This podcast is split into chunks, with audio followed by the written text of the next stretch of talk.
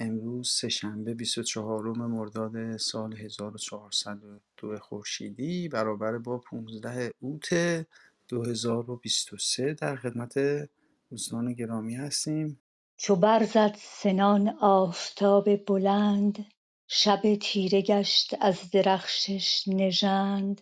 سپهدار بهرام گرد سترگ بفرمود تا شد دبیر بزرگ. به خاقان یکی نامه ارتنگ وار نبشتند پر بوی و رنگ و نگار به پوزش که از آن کرده هستم به درد دلی پر پشیمانی و باد سرد.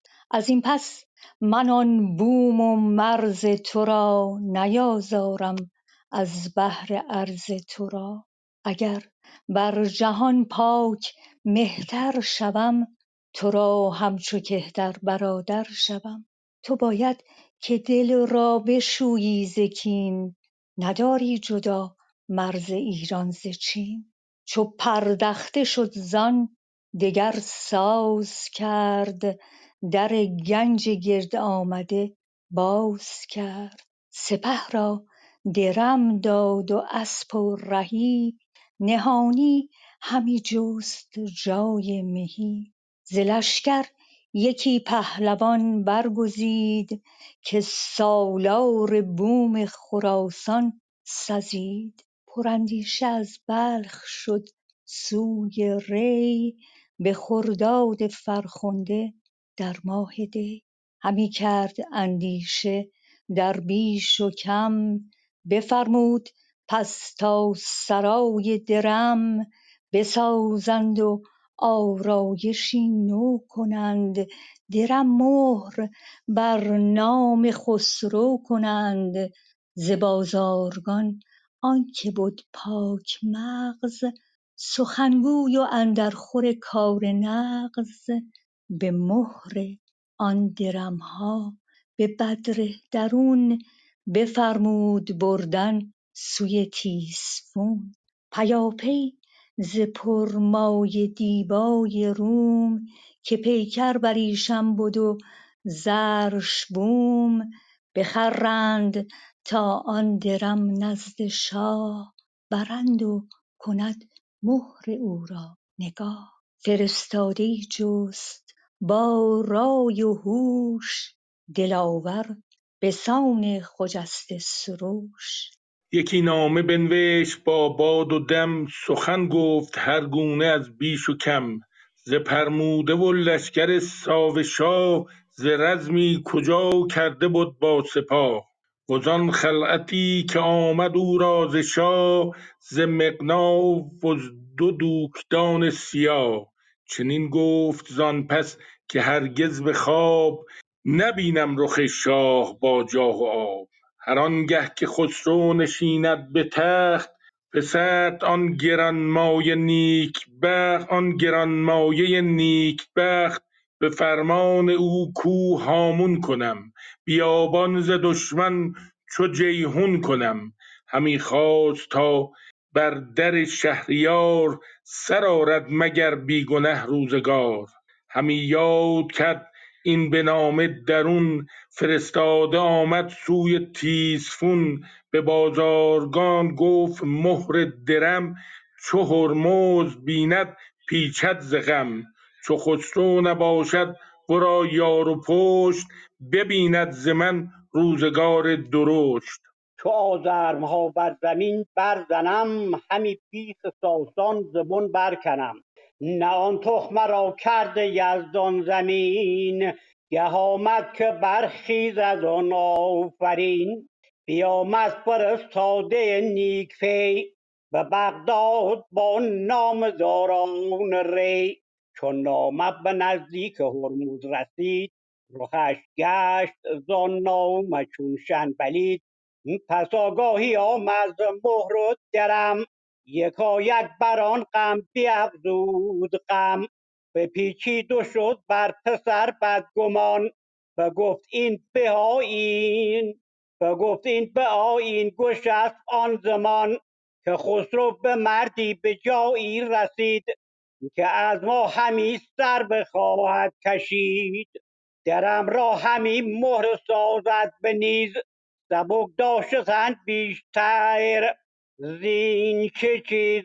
و پاسخ چنین گفت آیین گشست که بی تو مبیناد میدان و اسب چنین گفت هرمز که من ناگهان مرین شوخ را کم کنم از جهان. نهانی یکی مرد را خواندند شب تیره با شاه بنشاندند بدو گفت هرمز فرمان گزین.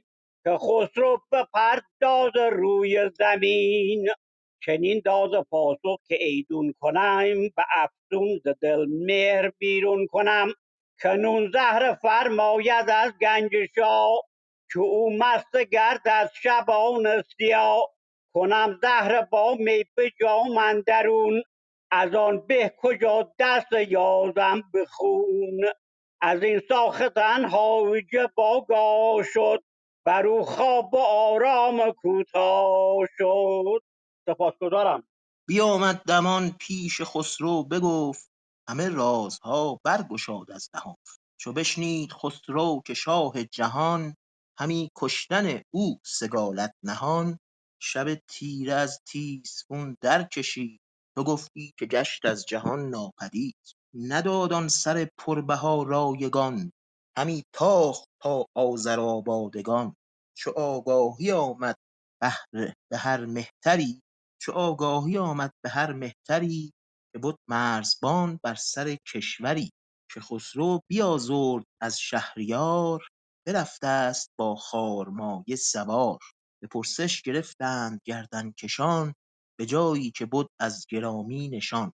چو با داد کسری بد و زور پیل چو با داد کسری بد و زور پیل به بخشش چو دریا و چون رود نیل. ز شیراز چون سام اسفندیار ز کرمان چو پیروز گرد سوار. یکایک به خسرو نهادند روی سپاه و سپهبد همه شاه جوی. همی گفت هر کس که ای پور شاه تو را زیبد این تخت و تاج و کلاه. از ایران و از دشت نیزه وران ز خنجر گذاران ز خنجر گذاران و جنگی سران. بیابند چندان که خواهی برت بود فر تو رهبر کشورت رهبر لشکرت ببخش بیابند چندان که خواهی برت بود فر تو رهبر لشکرت. نگر تا نداری هراس از گزند بزی شاد و خندان دل و انجمن. زمان زمانی به نخجیر تازیم اسب زمانی نوان پیش آذرگشسپ به کردار نیکان ستایش کنیم چو آتش پرستان نیایش کنیم.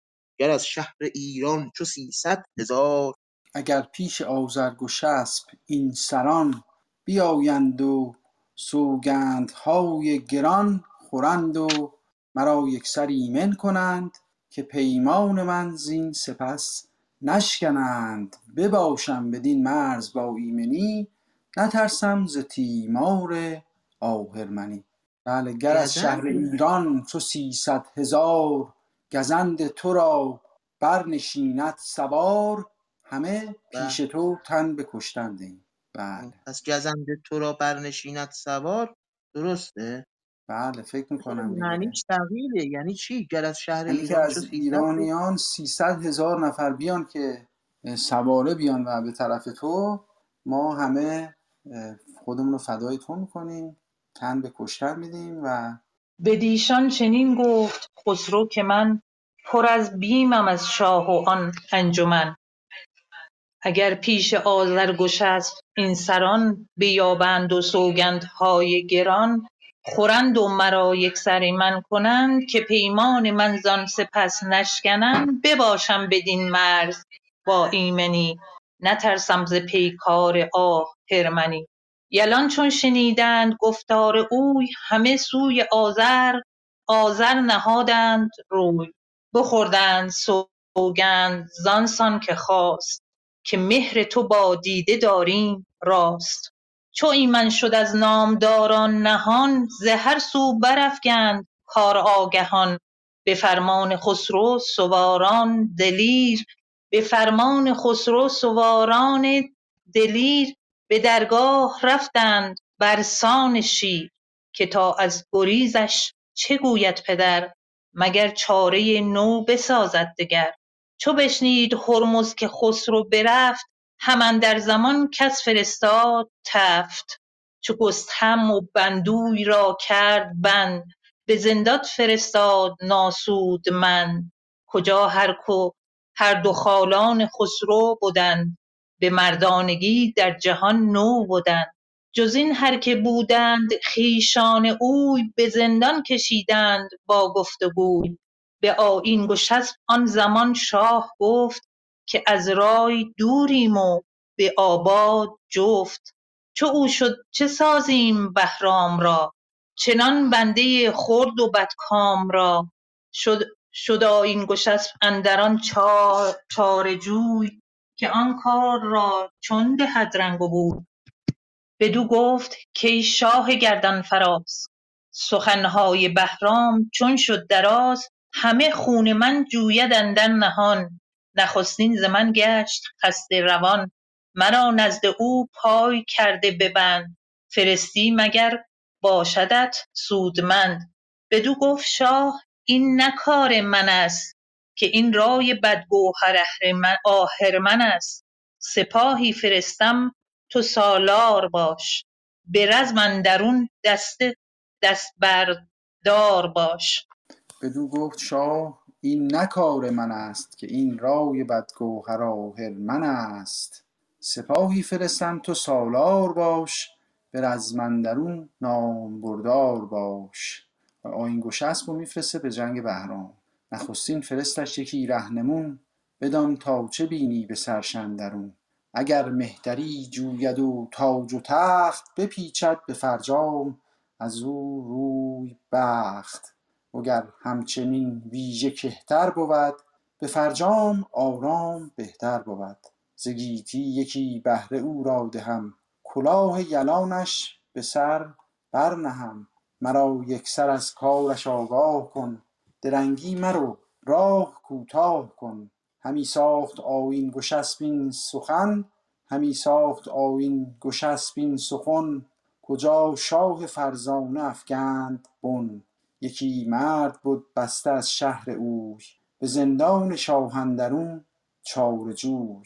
چو بشنید کآیین گشسپ سوار همی رفت خواهد سوی کارزار. کسی را ز زندان به نزدیک اوی فرستاد که ای مهتر نامجوی ز شهرت یکی مرد زندانیم نگویم همانا که خود دانیم. مرا گر بخواهی تو از شهریار دوان با تو آیم بدین کارزار. به پیش تو جان را بکوشم به جنگ چو یابم رهایی ز زندان تنگ فرستاد آیین گشسپ آن زمان کسی را بر شاه گیتی دمان که همشهری من به بند اندر است به زندان به بیم و گزند اندر است. به من بخشد او را جهاندار شاه بدان تاکنون با من آید به راه. بدو گفت شاه این بد نابکار به پیش تو در کی کند کارزار؟ یکی مرد خونریز و بیکار و دزد بخواهی ز من چشم داری به مزد. ولیکن کنون زین سخن چاره نیست اگر زو بتر نیز پتیاره نیست. بدو داد مرد بدامیز را چنان بدکنش دیو خونریز را. بیاورد آیین گشسپ آن سپاه همی راند چون باد لشکر به راه. بدین گونه تا شهر همدان رسید به جایی که لشکر فرود آمد بپرسید تا زان گرانمایه شهر که دارد همی ز اختر و فال بهر بدو گفت هر کس که اخترشناس به نزد تو آید پذیرد سپاس. یکی پیرزن مایه دار ایدر است که گویی مگر دیده اختر است. سخن هر چه گوید نباشد جز آن. بگوید به تموز رنگ خزان.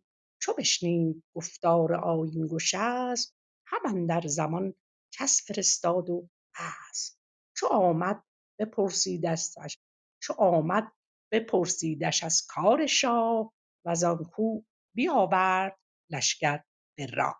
سپاسگزارم. چو آمد بپرسیدش از کار شاه. وزان کو بیاورد لشکر به راه. بدو گفت از این پس تو در گوش من. یکی لب بجنبان که تا هوش من. به بستر برآید ز تیره تنم.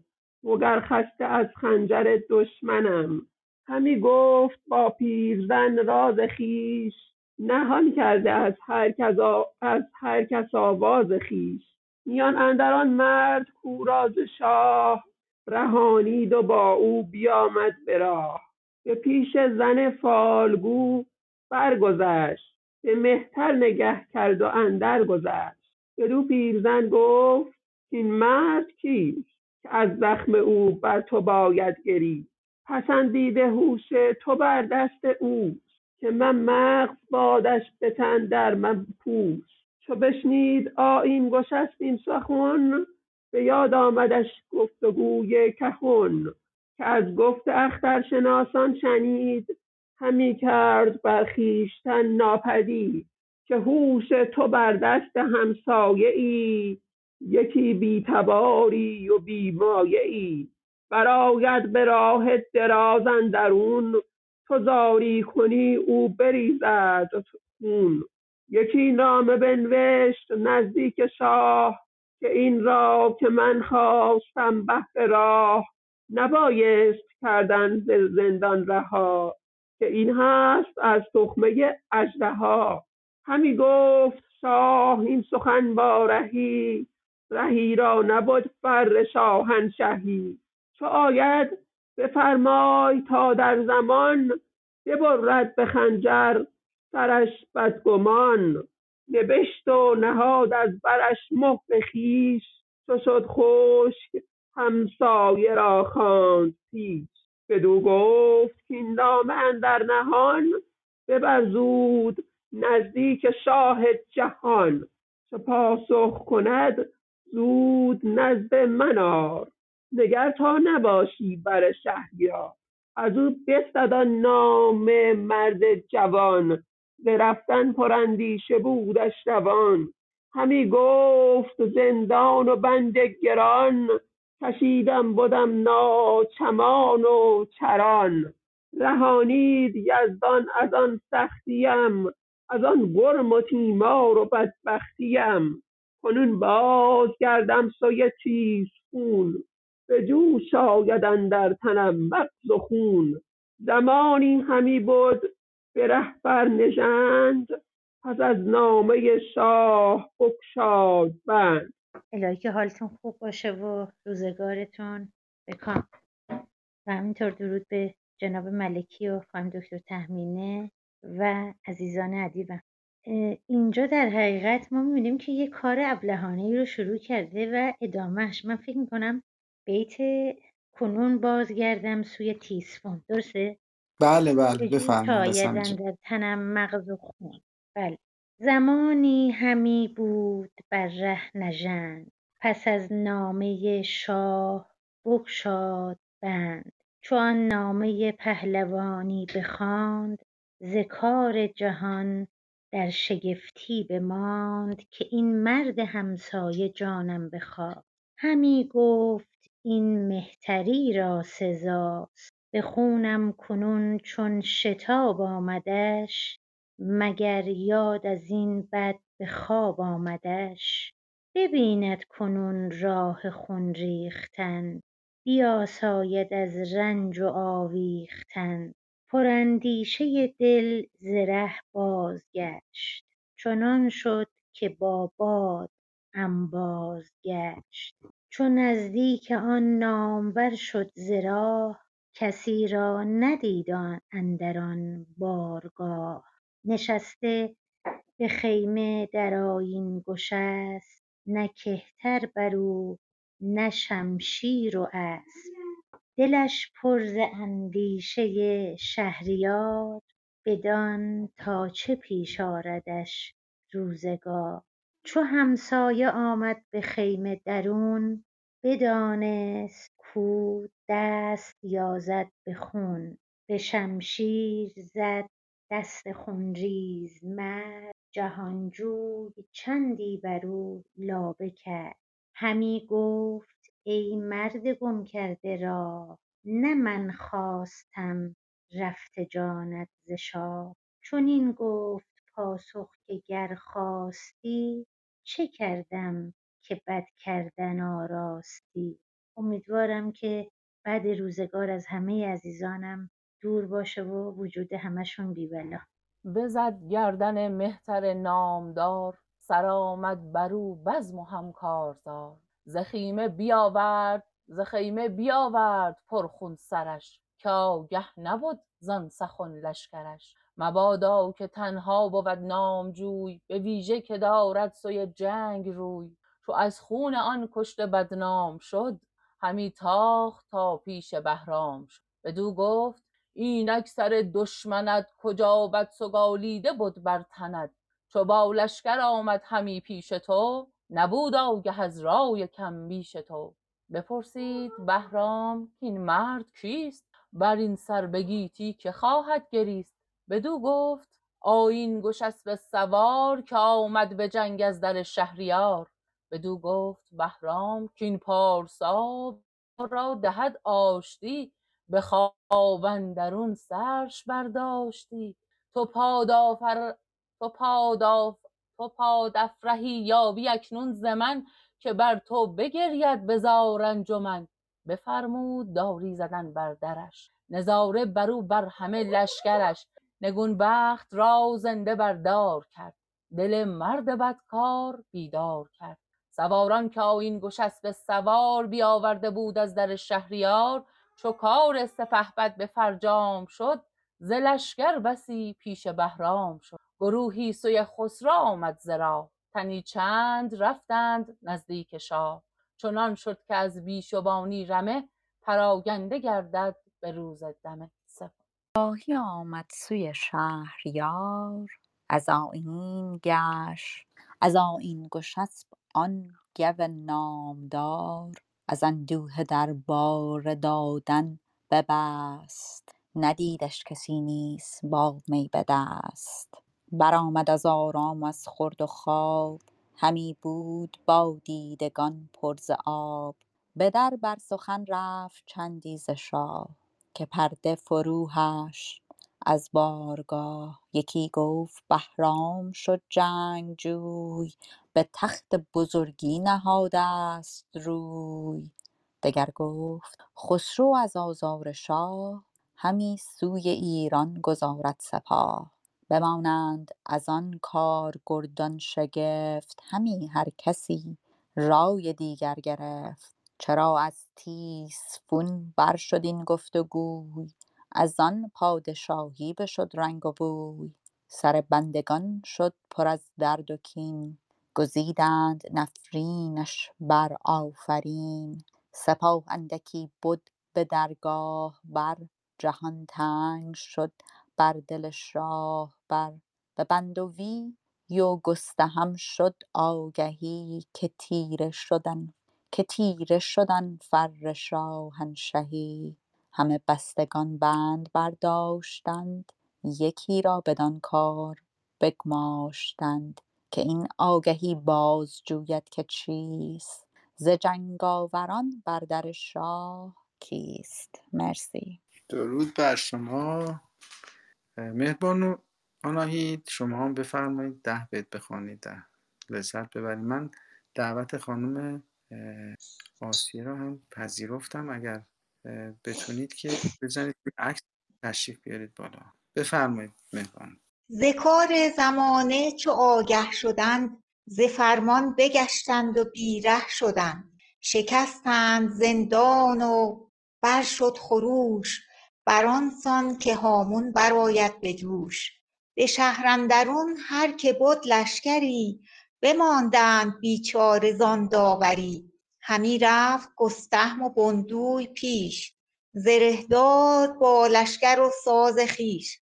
یکایک ز دیده بشستند شهر. سواران به درگاه رفتند گرد.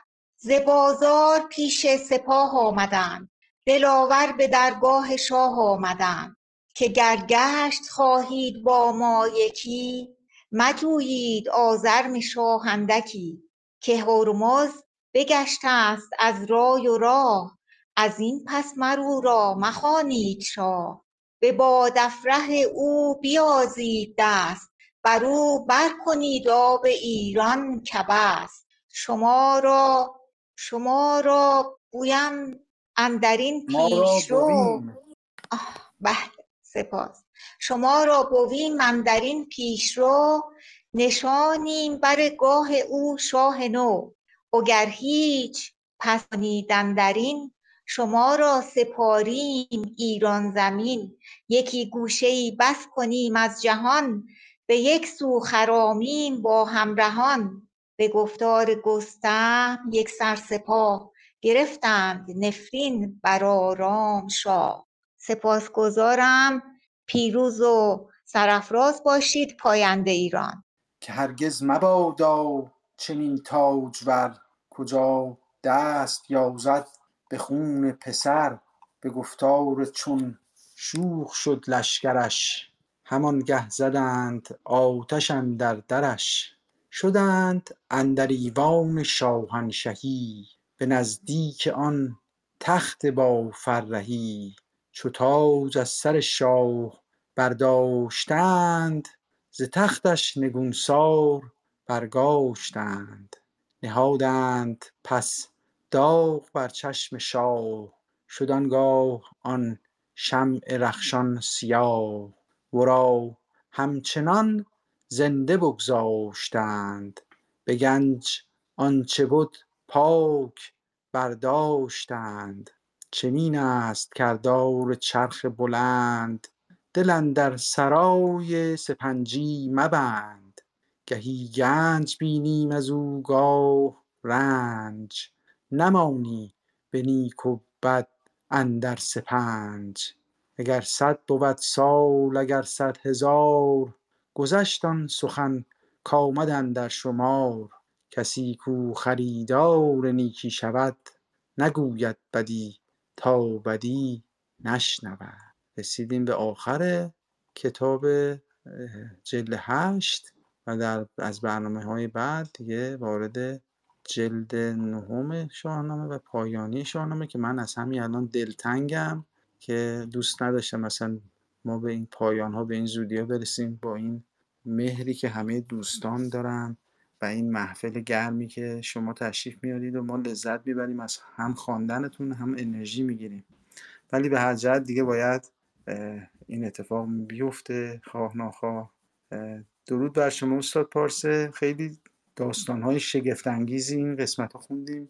از جایی خوندیم که خسرو در حقیقت بهرام به نام خسرو پرویز اومد سکه زد و فرستاد به نزد هرمز و اونجا هرمز بر پسرش خسرو پرویز بدگمان شد و خسرو پرویز هم ترجیح داد که جانش در خطره به جای اینکه بیاد ثابت کنه و شاید نمی‌تونست تشخیص داد که نمی‌تونه بیاد ثابت کنه بیگناه شو فرار کرد از نزد پدر و دیگه داستانهای بعدم که دیگه خوندیم. اگر در خدمتون هستیم استاد پارس اگر میکروفون امید جان و همه دوستان خوبم. استاد عزیزم خانم دکتر اویسی جناب ملکی و همه سروران گرامی وقتتون بخیر باشه. امیدوارم که هر کجا هستید تندرست باشید و به روزگار نمی‌دونم بیت بیت یا حالا بخش بخش معنا کنیم یا اینکه نه درباره کلیت رویداد و آنچه که دوستان خواندند و ارجمندان شنیدند صحبت کنیم. نظر چی اونجا استاد گپ و گفت داریم می‌کنیم. اگه میشه اجمالا بفرمایید. نیم ساعت دیگه وقت داریم برنامه. تو این نیم ساعت گپ و گفتی بکنیم.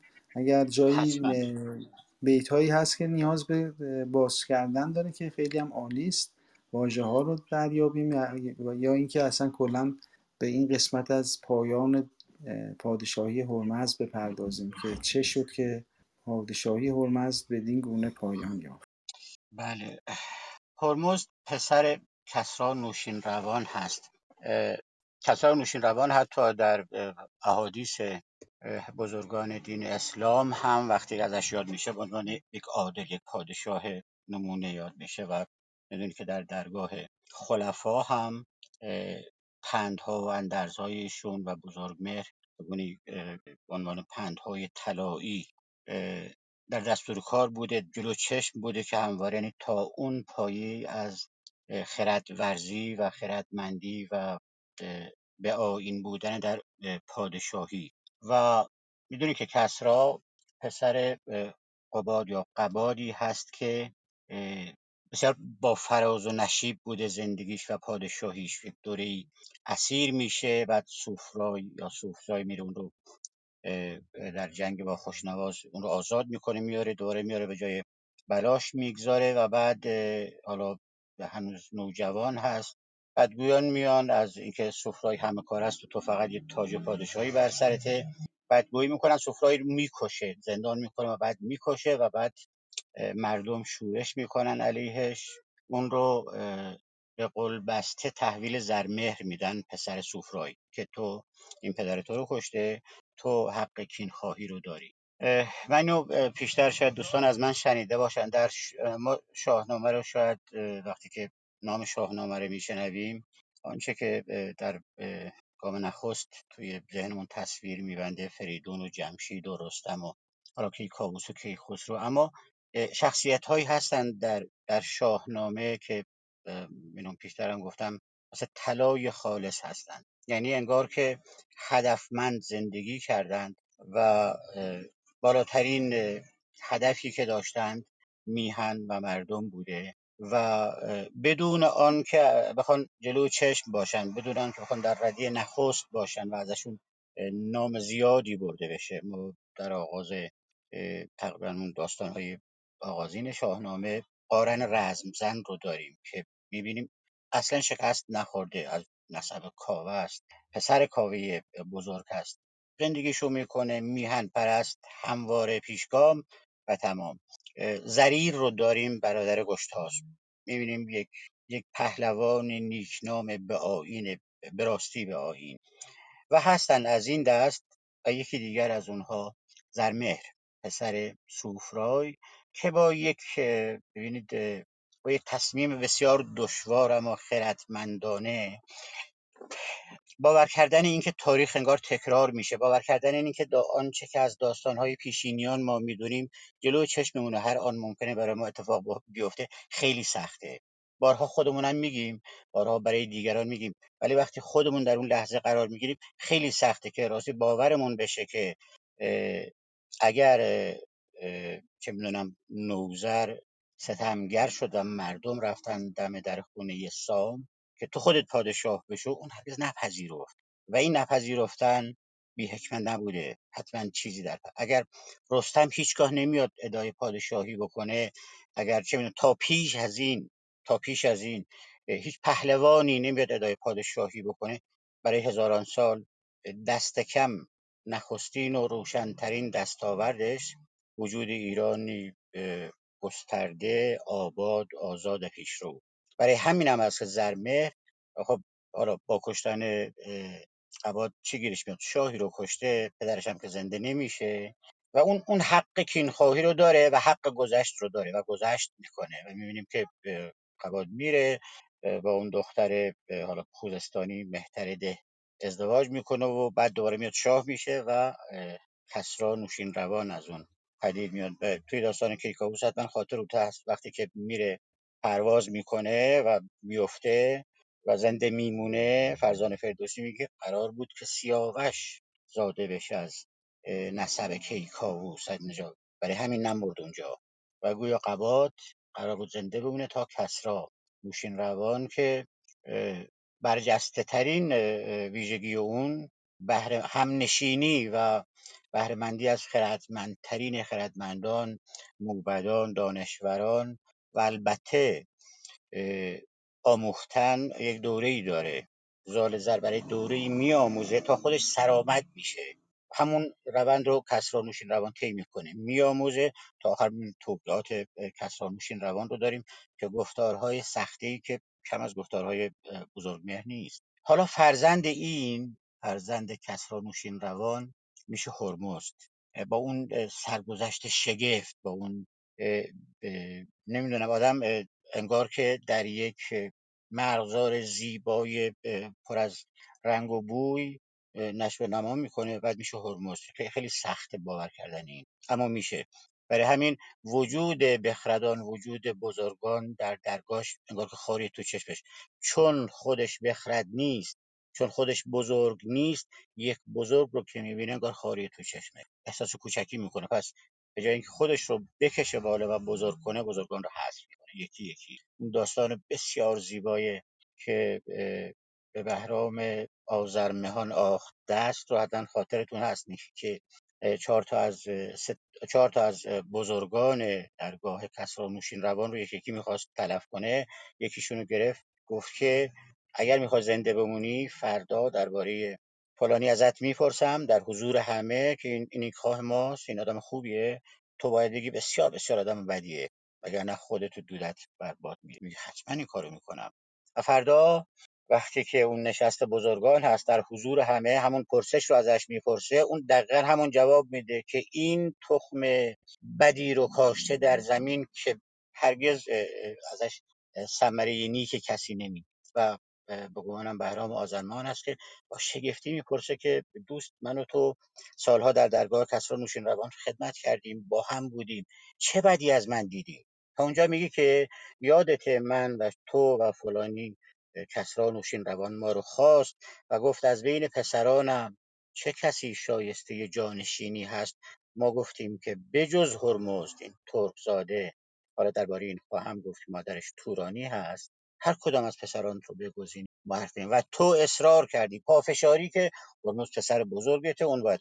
حالا این ثمره اون گزینش و پافشاری هست که داریم ما از آغاز شاهنامه کسانی که بزرگان و نامدارانی که همسر غیر ایرانی میگزینند و گاهی به نادرست مثلا رودابه رو ان ایرانی می‌دونن. نه رودابه ایرانی هست. اینو فراموش نکنید. مثلا تهمینه مثل فریگیس مثل منیژه مثل مادر اسفندیار همسر گشتاسپ کتایون مثل مادر نوشزاد همسر کسرا نوشین روان که خب حاصل ازدواج مثل مادر سیاوش.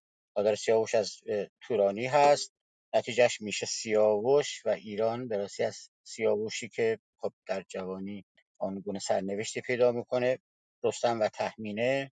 می‌بینیم که سهراب اونگونه کشته میشه. خود سیاوش دو تا همسر تورانی داره فریگیس و جریره که هم فرزندش از جریره میشه فرود آنگونه کشته میشه و این بین یک استثناء هست اونم کیخسرو.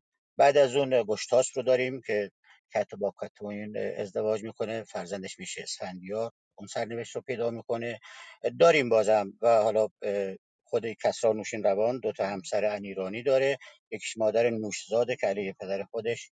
جنگ می‌کنه و کشته میشه و دومیش این خرمزده که می‌بینیم چگونه آدمی است. بعد از این خسرو پرویز میره مریم دختر قیصر روم رو می‌گیره که فرزندش میشه شیرویه. انگار ما حالا خیلی نصیبی از بزرگان ما از گزیدن همسر ایرانی نداشتن.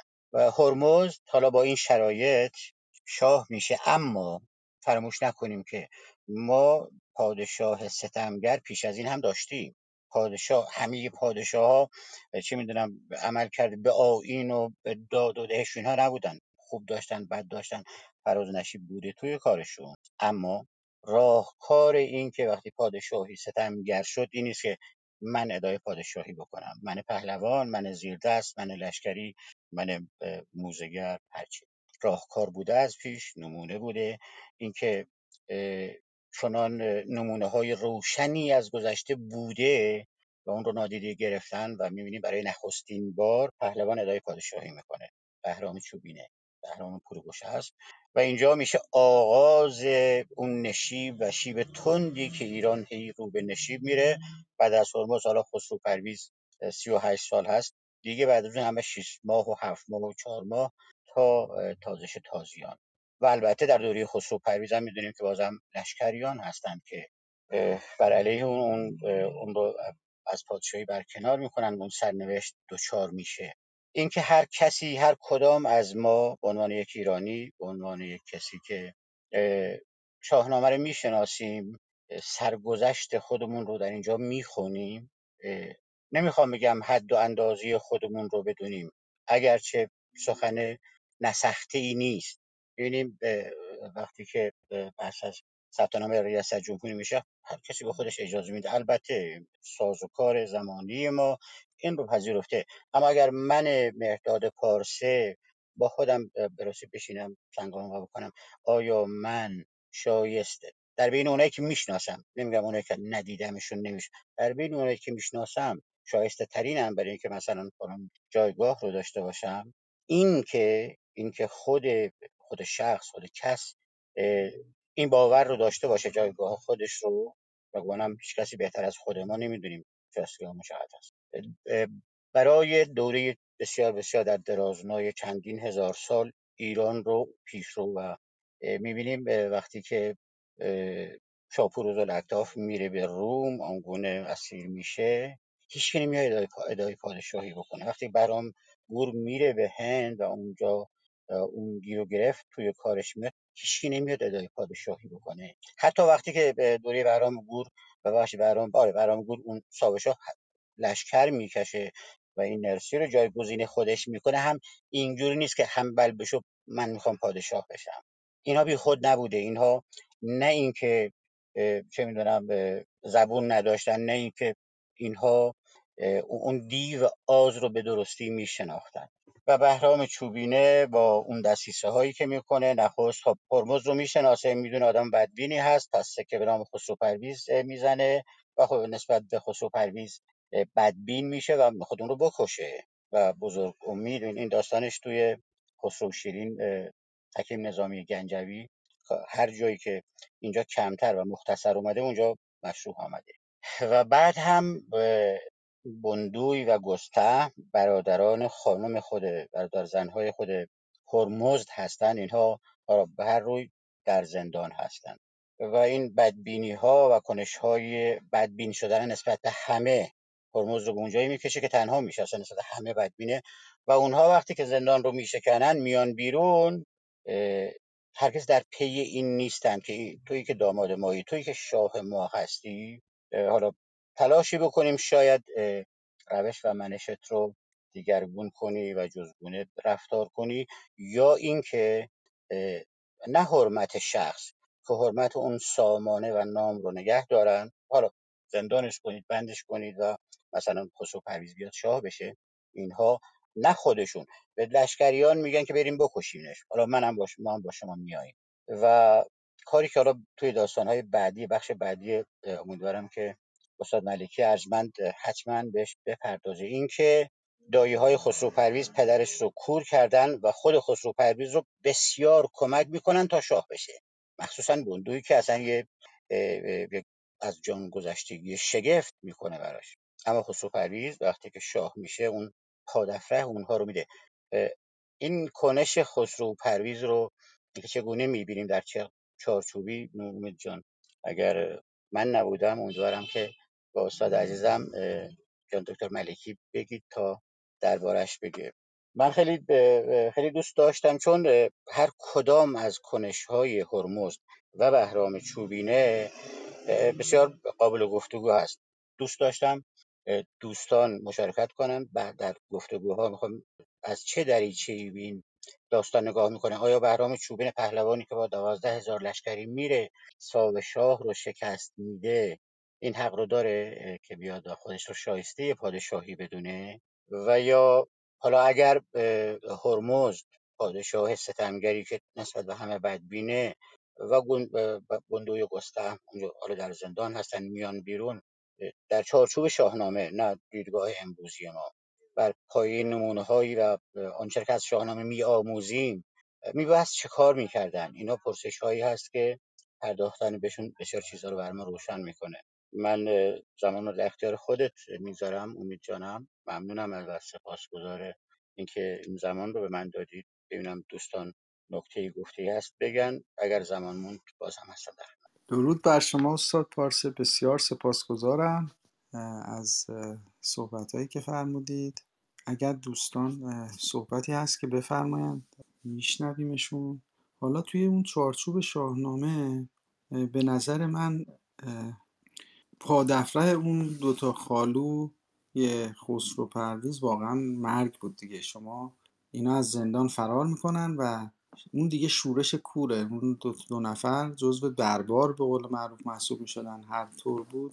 نباید شاه رو به اون حالا که ما در آینده می‌دونیم که اونا چه کاری خواهند کرد اینا هرمز رو می‌کشن و به پادفرهش هم خسرو پرویز به درستی اونا رو از بین می‌بره. یعنی این چیزیه که باید سزای اونا رو توی حالا توی چارچوب شاهنامه شاه رو مخصوصا حالا اگه پدرش باشه هیچ وقت نمیاد یک نفر حالا از توی فامیلش بیان از بین ببرن و اونجوری به اصطلاح سرنوشت تخت شاهنشاهی اونجوری لرزان کنن.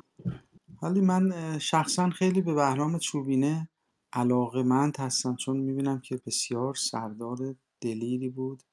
و واقعا از خودش ها به خرج داد و هرمز حالا کاری که بهرام چوبینه کرده در مثلا اون بلایی که سرش هرمز آورد واقعا نامتناسب بود. یعنی سزای اون کاری که بهرام چوبینه کرده و حالا ناخونی زد به اون به صلاح اون گنج شاه و حالا اون زد به صلاح تازیانه ای که زد بهش به کسی که حالا پادشاه بهش امان داده بود اون رو می‌تونست متناسب با اون یه کاری بکنه ولی وقتی یه سردار به این بزرگی و بیاد این گونه تحقیر کنه دیگه این نمیشه تقصیر رو کردن بهرام چوبینه انداختون امید فراموش نکنیم ببین بهرام چوبینه و واقعا خیلی دوست ندارم بگم بهرام چوبینه.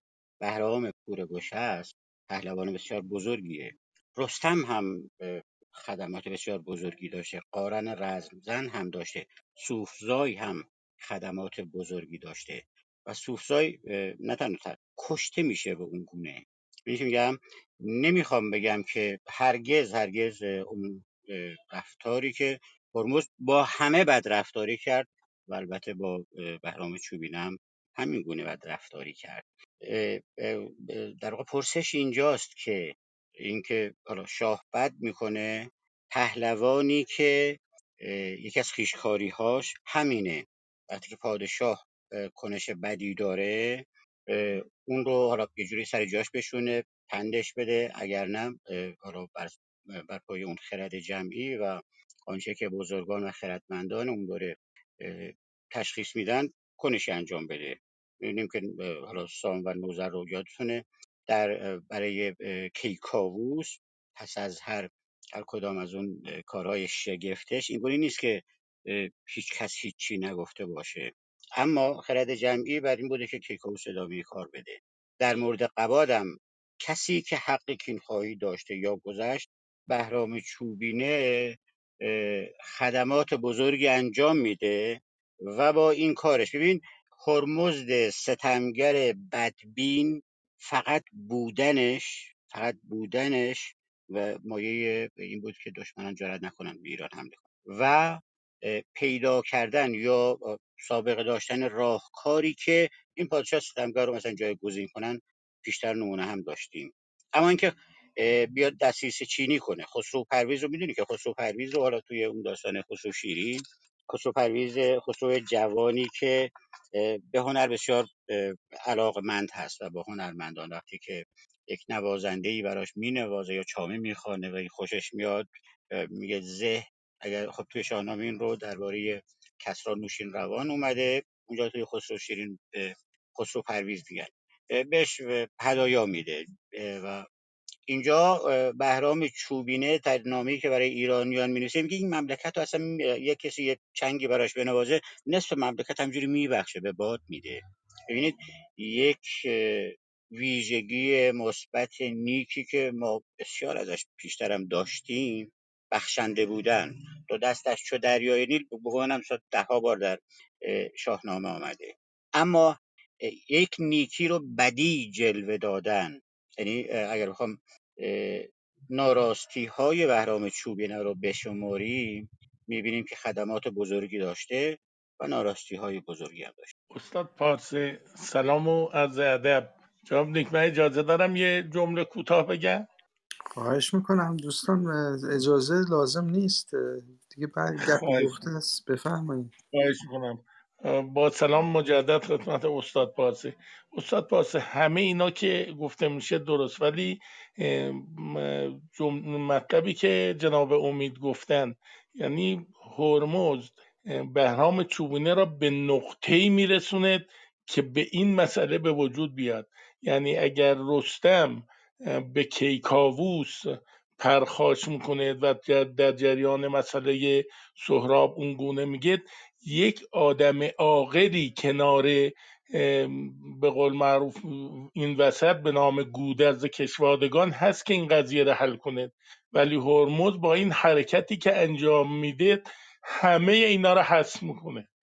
و این حذف کردنا آه، سرنوشت هرمز را به اینجا می‌کشد.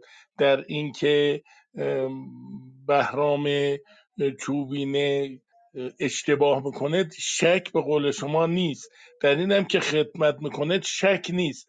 اما این وسط بین بهرام چوبینه و هرمز اه، عقلا را یا خردمندان را هرمز حذف کرده. یعنی کسی ها نذاشته که بیاد بگه آقا حالا اگر این خطام کرد اون خدمتم کرد.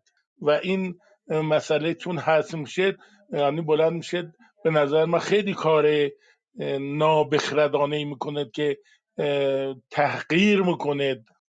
پهلوان خودش را نیروی زیردست را تحقیر می‌کنه و به قول معروف به قول خودم بذاره بختیاری بگم مینا براش میفرسته یعنی می‌دونی که هنوزم تو بعضی از این اقوام هست که فرستادن روسری یا همون مینا یا مقنعی که الان گفته میشه بزرگترین توهین به یک مرد که این کار را بکنن. این اه، خطاهام اینور هرمز را یعنی بهرام چوبینه رو به اینجا میرسوند که تلافی بکنید. من عذرخواهی می‌کنم در بین اساتید این مطالب را. پیروز جان ببین تلافی کردن با ادعای پادشاهی کردن دو تا مقوله متفاوت جداگانه است. این یکی. فراموش نکنیم که بهرام چوبینه خواهر خودش گردیه و برادرش برادرش که به دوشادوش خسرو پرویز هست تا آخرین روز در درگاه خسرو پرویز و خواهرش گردیه بهش زینهار میدن. و به روشنی نمونه های از پیشین رو بهش میگن که این تلافی کردن با ادعای پادشاهی کردن دو تا موضوع متفاوتن. از اون گذشته همین رستمی که نام بردید و در داستان سراب فراموش نکنیم که کیکاووس تنها باری که به رستم آنگونه پرخاش می‌کنه داستان سهراب نیست. در داستان سیاوش وقتی که رستم به عنوان فرستاده میاد پیش کیکاووس اونجا کم حرفش نمی‌زنه. که تو برای پول برای چنتر قاسپور رفتی می‌تونم جنگ و با چیز صلح بستی به افراسیاب حالا اون سیاوش نمی‌دونم خام بود و تو چقدر مثلا می‌خوای مال جمع کنی؟ اصلا همینجا باش تا توس میره نمی‌دونم فلان کنه. همون حرفی که توی داستان سهراب بهش میگه اینجا هم میگه. و البته رستم هم بسی بزرگتر از بهرام چوبین است و جایگاهتر که اگر مثلا می‌خواست چیزی به کیکاووس بگه و کیکاووس هم اونقدر سابقهش خراب هست که اگر رستم چیزی بگه مثلا شاید بسیاری باش همراهی می‌کرد. اما این کار نمی‌کنه. اینا بی, بی, بی علت نیست. بله شاه بدکنش بوده. شاه تنها درباره بهرام چوبینه بدکنش نبوده. درباره فرزند خودش هم همین گونه بدکنش بوده. اما ادعای پادشاهی کردن و سامانه پادشاهی رو از هم پاشوندن برای اینکه سلسله توزیع رو مثلا از طرف خودت آغاز کنی و حالا من پهلوانم هیچ حضورم نداره. چون این کسی به گمان من نخستین ویژگیش نادانی هست جناب فیروز. اگه گمان کن چون من پهلوانم من رفتم ساوشاه رو آنگونه شکست دادم دیگه من من همینم که هستم. این یعنی که من آدم میشه که در زندگی تجربه کرده هیچ نیاموخته. من شکی تو این مورد ندارم که اون پهلوان نادانی یک کرد. جمله فقط اما یک جمله بله هرمز بسیاری از بزرگان رو کشته. اما ایران هیچگاه از بزرگان و بخردان خالی نبوده. من صحبت های حضرت عالی را واقعا میپذیرم. نباید به به قول معروف به جایگاه سلطنت این گونه پرخاش می‌شد که بهرام چوبینه انجام داد.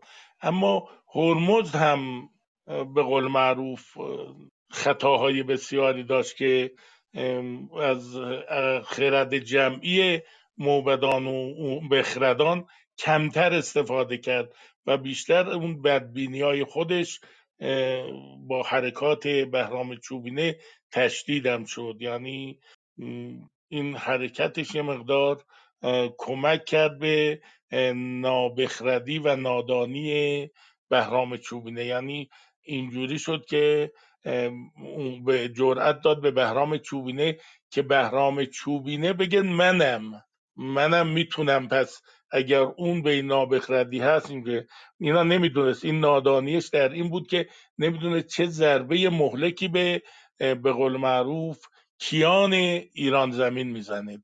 این را یعنی نخونده بود آخر کار.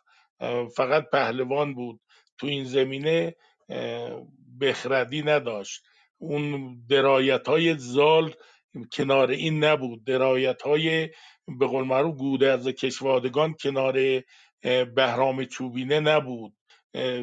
اون وطن پرستی رستم شاید در این نبود. شاید اگر این مثل در رستم فرخزاد توی اینجا بود چنین حرکتی انجام نمی‌داد. شما این اینا همه دست به دست هم به قول شما اینا همه معلول یک علتی بود که یه قسمتی از اون نادانی اونه یه قسمتی از این بیخردی شاه است دوتا دست دست هم داد و متاسفانه این حادثه را به وجود آورد که از الان که داره آدم می‌خوند و نگاه می‌کنه اشکش جاری میشه من همین پریروز صحبت های اون استاد دانشگاه چیزایی که گوش می‌کردم واقعا اشک آدم جاری میشه توی شاهنامه گذاشته بودن دوستان صحبت های اون دا. من می‌خوام اینجوری بگم بگم همه عوامل دست به دست هم داد متاسفانه مثل یه شکلی مثل همین دوران که مشکلات را برای مردم زیاد کرد. من عذرخواهی می‌کنم. من صحبت های حضرت عالی رو به عنوان استاد واقعا پذیرا هستم. من زریر و زریر سوار رو نمونه گفتم. زریر و گشتاس پسران لهراس بند گشتاس حالا در جوانی آنگونه با یعنی گشتاس ادعایی که می‌کنه علی پدر که تو برو کنار دیگه پیری من پیش از این هیچ کس این کارو نکرده و بعد میره روم از روم لشکر میاره برای که ایران حمله کنه. اما زریر هیچگاه به پدرش نمی‌خواد. ما هم لشکریان داریم میریم جنگ می‌کنیم اصلا هر برادر منم باشه. علیه ما لشکرش من می‌خوام شاه بشم.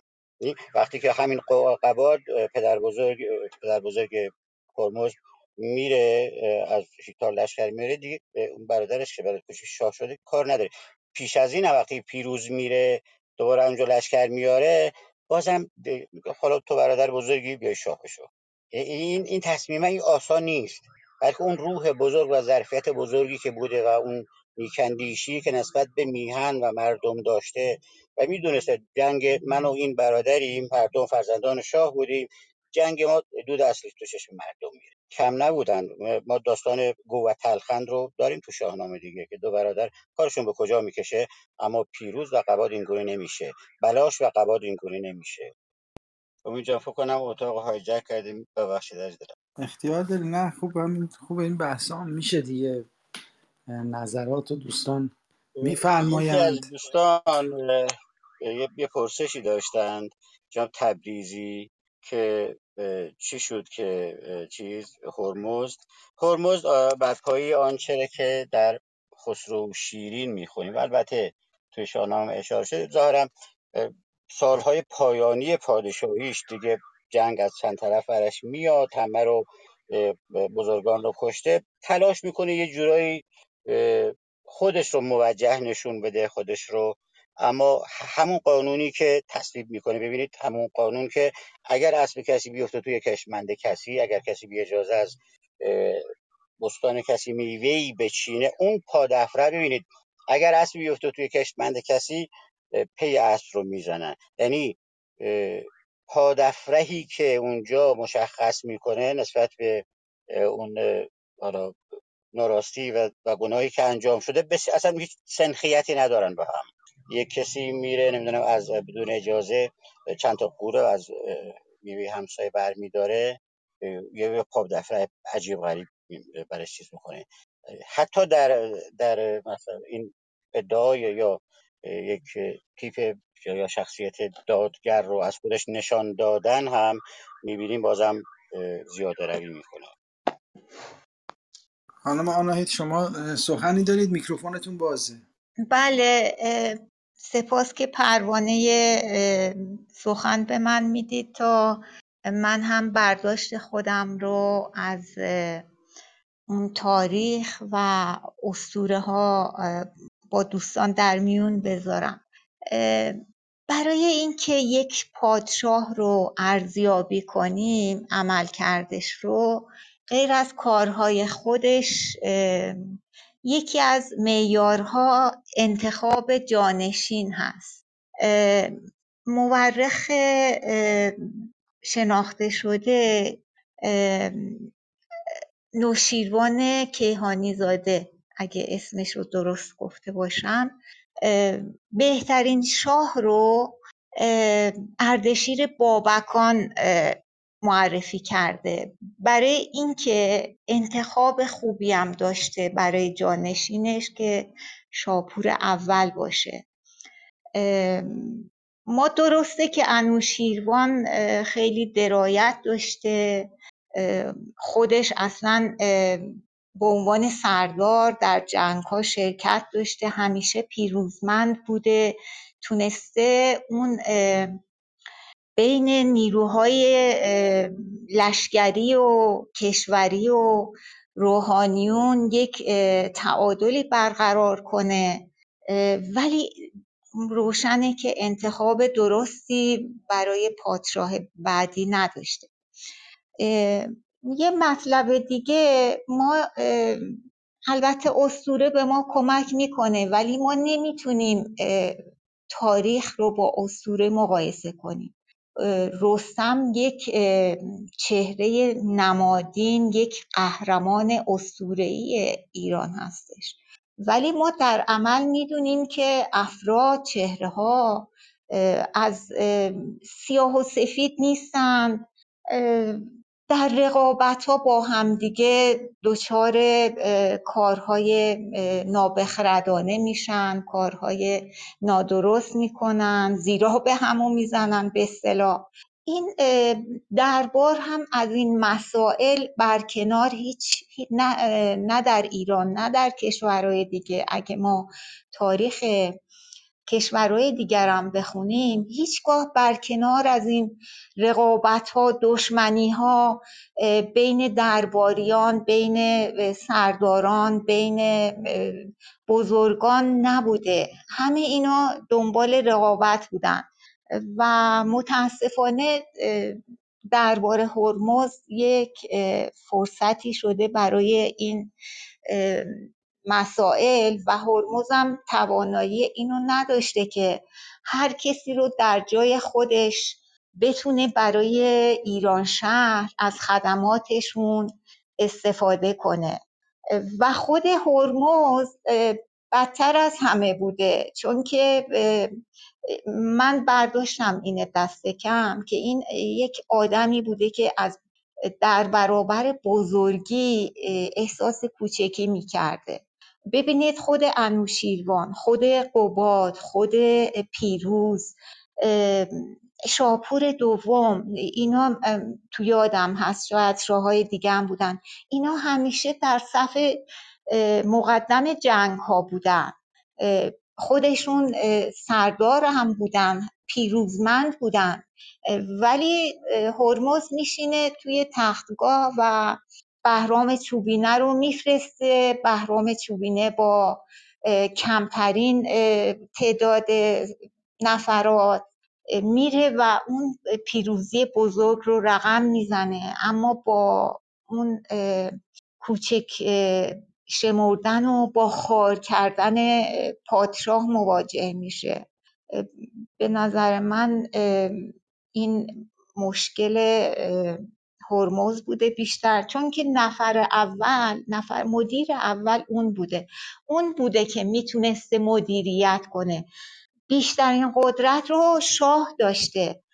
پس می‌تونسته در برابر خطاها اولا بزرگ و بزرگوارانه برخورد کنه. ثانیا به اندازه اینها رو کیفر بده. نه اینکه یک دفعه یه حرکتی انجام بده که اصلا اون طرف سر به شورش برداره. یعنی به نظر من این هستش. بعد یه مسئله دیگه که هست من حالا این فرضیه خودم هست. درباره ساسانیان ما می‌بینیم که خود اردشیر بابکان وقتی که می‌خواد جانشینش رو معرفی کنه یه شورای بزرگان رو تشکیل میده و اینو معرفی می‌کنه. یعنی اون مهستانی که از زمان اشکانیان بوده به نوعی در اوایل ساسانیان ما می‌بینیم که این نهاد هنوز هست. و این خیلی نهاد کارسازیه به نظر من. شورا و مشورت نظرخواهی بزرگان اینا هر کدوم نظرشون رو بدن به یک خرد جمعی برسن. ولی ما می‌بینیم که در پایان ساسانیان این اصلا دیگه از بین رفته. اصلا خود هرمز تمام این بزرگان رو یکی یکی اصلا نابود کرده. مثل یه شاهی که دیگه در پایان خودش تنها مونده. از بین روحانی موبدان اینا رو از بین برده. با بهرام چوبین اون کارو کرده. حالا خود لشگریا با هم یک رقابت هایی دارن. ولی دیگه موبدان با لشگریا که رقابت ندارن. می‌تونست اون موبدان مشاوره بدن از دیدگاه اونا هرمز استفاده کنه. ولی ما می‌بینیم که یکی یکی اینها رو از بین برده. سپاسگزارم که به منم فرصت سخن دادید دست مرزاد تا این نکته این که حالا ما اینکه پادشاه مثلا کسرا نوشین روان خودش در جنگ بوده این این گروه نبوده که همیشه باشه. کیخسرو در جنگ فرود در جنگ داون در جنگ کاموس پشانی در جنگ داوا زهرف نبوده. و لشکریانی رو میفرستاده. حالا اینجا هرمز اتفاقا اونجا هرمز با تصمیم خود بهرام چوبینه هرمز میمونه و بعد چند تا لشکر رو که برای خزر میفرسته و خودش اونوری میده. و اینکه میگیم حالا هرمز غیر از نامدارانی که ما میشناختیم رو کشته این معنیش نیست که دیگه درگاهش هیچ آدم بخردی نبوده. اتفاقا هرمز با خیلی کسان هم مشورت می‌کرده. منتها با آدم های بد مشورت می‌کرده یعنی بازم مشورته بوده. منتها با بد بوده. و خب در واقع ما موضوع بحث این که وقتی که پادشاه چنین کرد آیا من نوعی مهم نیست پهلوانم بزازم هرچی هستم؟ با این پادشاه بدیه. من پس من برم پادشاه بشم؟ آیا این کنشه جوابگو هست؟ و امید جان فکر کنم زمان اتاقت هم تموم شد. نمی‌دونم حالا من هستم در خدمتتون. سپاسگزار از اینکه دوستان ارجاء بنده رو شنیدن. بله درود بر شما. جناب پارسه فقط خواندن این روایت از زبان فردوسی خیلی شیرین بود و دیگه اون در پایان واقعا اون فر شاهنشهی ازش گسسته بود دیگه.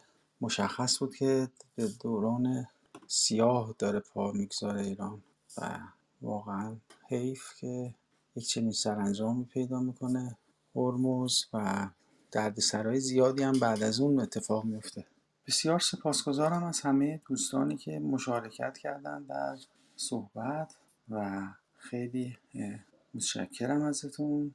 بحث بسیار سنگینیه. حالا ما در ادامه این جلد نو این بحث ها هنوز پیش میاد خیلی خوبه که ما از تاریخ عبرت بگیریم و یاد بگیریم که اشتباه گذشته تکرار نکنیم سپاسگزارم از همه دوستان گرامی که اومدن شاهنامه خوندن از همه اساتیدی که در قسمت شنوندگان به مهر نشستن و صحبت های ما رو شنیدن همه دوستان گرامی که میان و این محفل ما رو گرم می‌کنن.